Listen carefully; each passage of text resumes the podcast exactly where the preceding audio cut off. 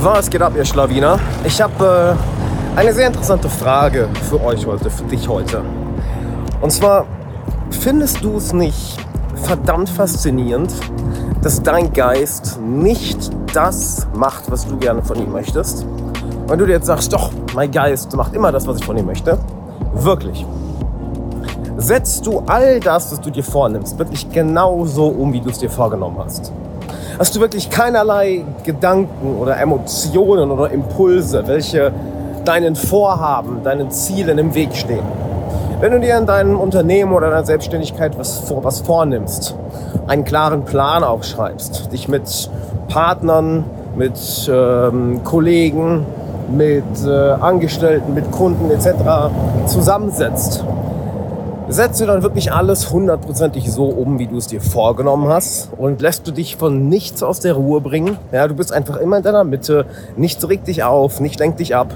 Dann wärst du im Endeffekt völlig erleuchtet.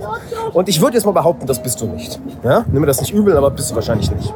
Bin ich auch nicht, ich kenne auch so gut wie niemanden. Ich kenne eigentlich niemanden, der das zu 100% ist. Aber hast du dich mal gefragt, warum ist das so? Wirklich, warum ist das so? Du nimmst dir etwas vor oder du planst am Abend vorher alles komplett und am nächsten Tag machst du es dann doch nicht. Oder über die nächsten Wochen, Monate machst du es dann doch nicht. Das ist doch eigentlich geisteskrank, oder? Also ernsthaft, es ist doch die Definition von geisteskrank. Dein Geist macht nicht das, was du möchtest. Das ist ja genauso wie, wenn du mit deinem Körper etwas machen möchtest, eine Übung zum Beispiel machen möchtest, aber du kannst sie nicht machen. Das wäre im Endeffekt körperlich krank, nicht wahr? So, und hier ist meine Aufgabe, mein Insight, mein Tipp, meine Inspiration, nenn es wie du möchtest für dich. Setz dich hin und meditiere mal genau auf zwei Sachen. Erstens, wenn du dich hinsetzt und meditierst, du brauchst nichts Besonderes machen. Ne? Entspann dich erstmal für 2-3 Minuten, nimm ein paar tiefe Atemzüge und dann beobachte einfach, was in dir alles vor sich geht.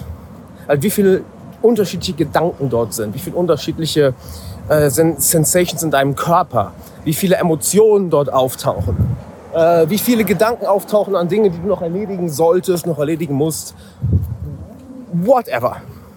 Dass du einfach mal beobachtest, was dort alles aufkommt und in wie viele verschiedene Richtungen dein Innenleben zeigt. Und dass du dich dann im zweiten Schritt fragst, wo zur Hölle kommt das alles her? Warum ist hier all dieses hin und her und oben, unten, links, rechts, da, wenn ich doch eigentlich einfach nur mein Ding machen möchte? Oder anders ausgedrückt, wenn du die Frage noch simpler haben möchtest, warum macht mein Geist jetzt nicht 100% das, was ich möchte? Weil du kannst es ja nicht erzwingen, ja? Damit machst du alles nur schlimmer. Oder vielleicht hattest du es auch schon mal, dass du dich hinsetzt und anfängst zu meditieren. Und sagst, hey, ich meditiere jetzt 30 Minuten, 40 Minuten, 60 Minuten, whatever. Und nach ein paar Minuten hast du einfach den unglaublichen Drang aufzustehen, dich zu bewegen. Warum, Digga? Warum? Warum? Wo kommt das her?